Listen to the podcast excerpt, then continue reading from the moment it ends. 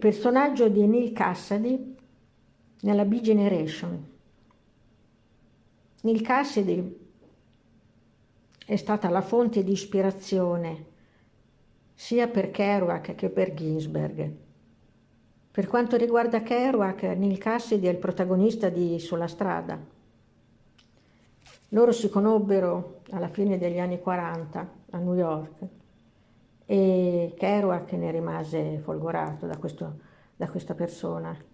Era il tipico ragazzo americano di strada che stravolge tutte le regole con mille donne, mille mogli, che rubava macchine per divertimento e aveva una vitalità mostruosa che Kerouac non aveva. Anche Ginsberg rimase folgorato dal personaggio di Neil Cassidy. Però, a differenza di Kerouac, Ginsberg se ne innamorò, ma non fu corrisposto. E questo lo fece soffrire molto perché in realtà Ginsberg era uno di quegli omosessuali che si innamoravano degli eterosessuali. Comunque questo è un discorso a parte. È importante Neil Cassady perché senza di lui non ci sarebbe stata la Big Generation, perché lui fu la fonte di ispirazione per scrivere da parte di Kerouac. Tutto nasce da una lettera che Neil Cassady scrisse a Kerouac di moltissime pagine, 40 pagine mi pare, senza punteggiatura, in cui lui raccontava la sua vita buttando giù le cose alla rinfusa. Questa lettera diede lo spunto a Kerouac per la sua nuova modalità di scrittura. Cioè da questa lettera nacque la prosa spontanea di Kerouac. Però la cosa curiosa è che Kerouac disse a Neil, scrivi, tu scrivi bene, mi piace come scrivi. E lui disse, io devo vivere, non mi interessa scrivere. Tu, che non ami tanto la vita, puoi scrivere, io non ho tempo.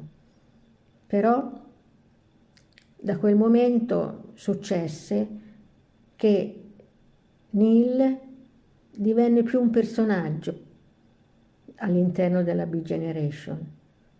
Perse un po' la sua autenticità di persona, per essere un po' strumentalizzato, diciamo.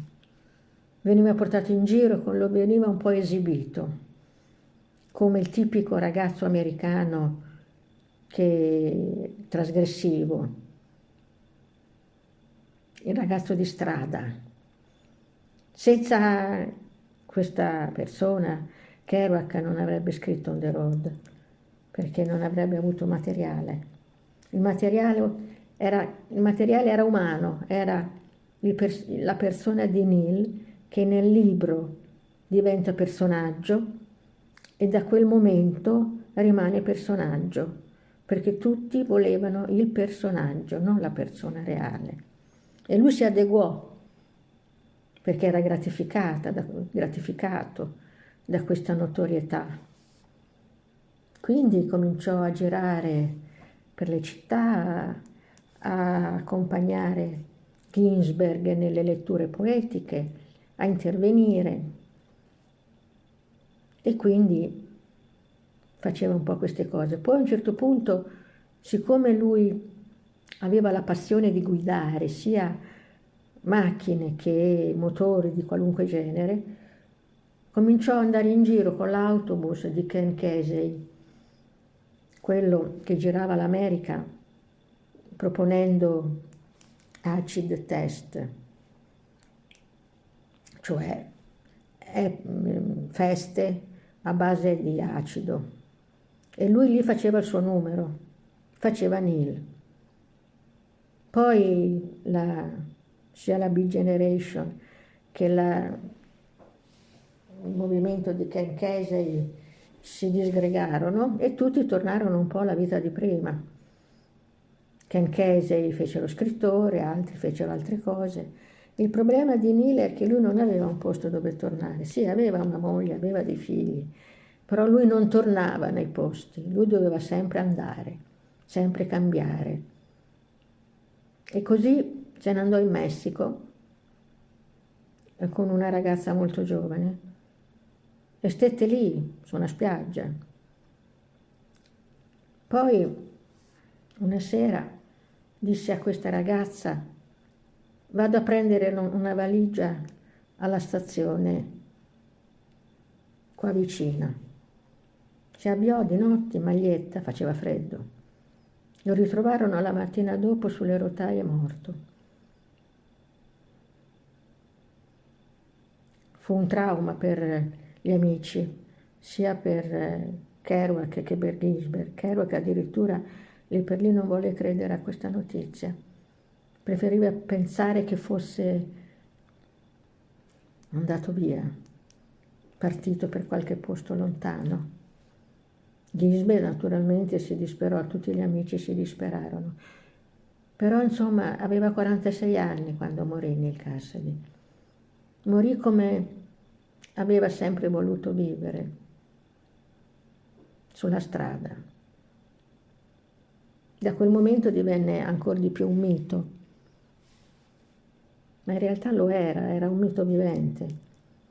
Probabilmente ne esistono, ne esistevano ragazzi come lui, però lui fu quello che, che incontrò la Big Generation e diede l'avvio alla Big Generation, perché senza di lui non ci sarebbe stato il motore ispiratore per tutte le storie, sia poetiche che in prosa, di Kerouac e Ginsberg.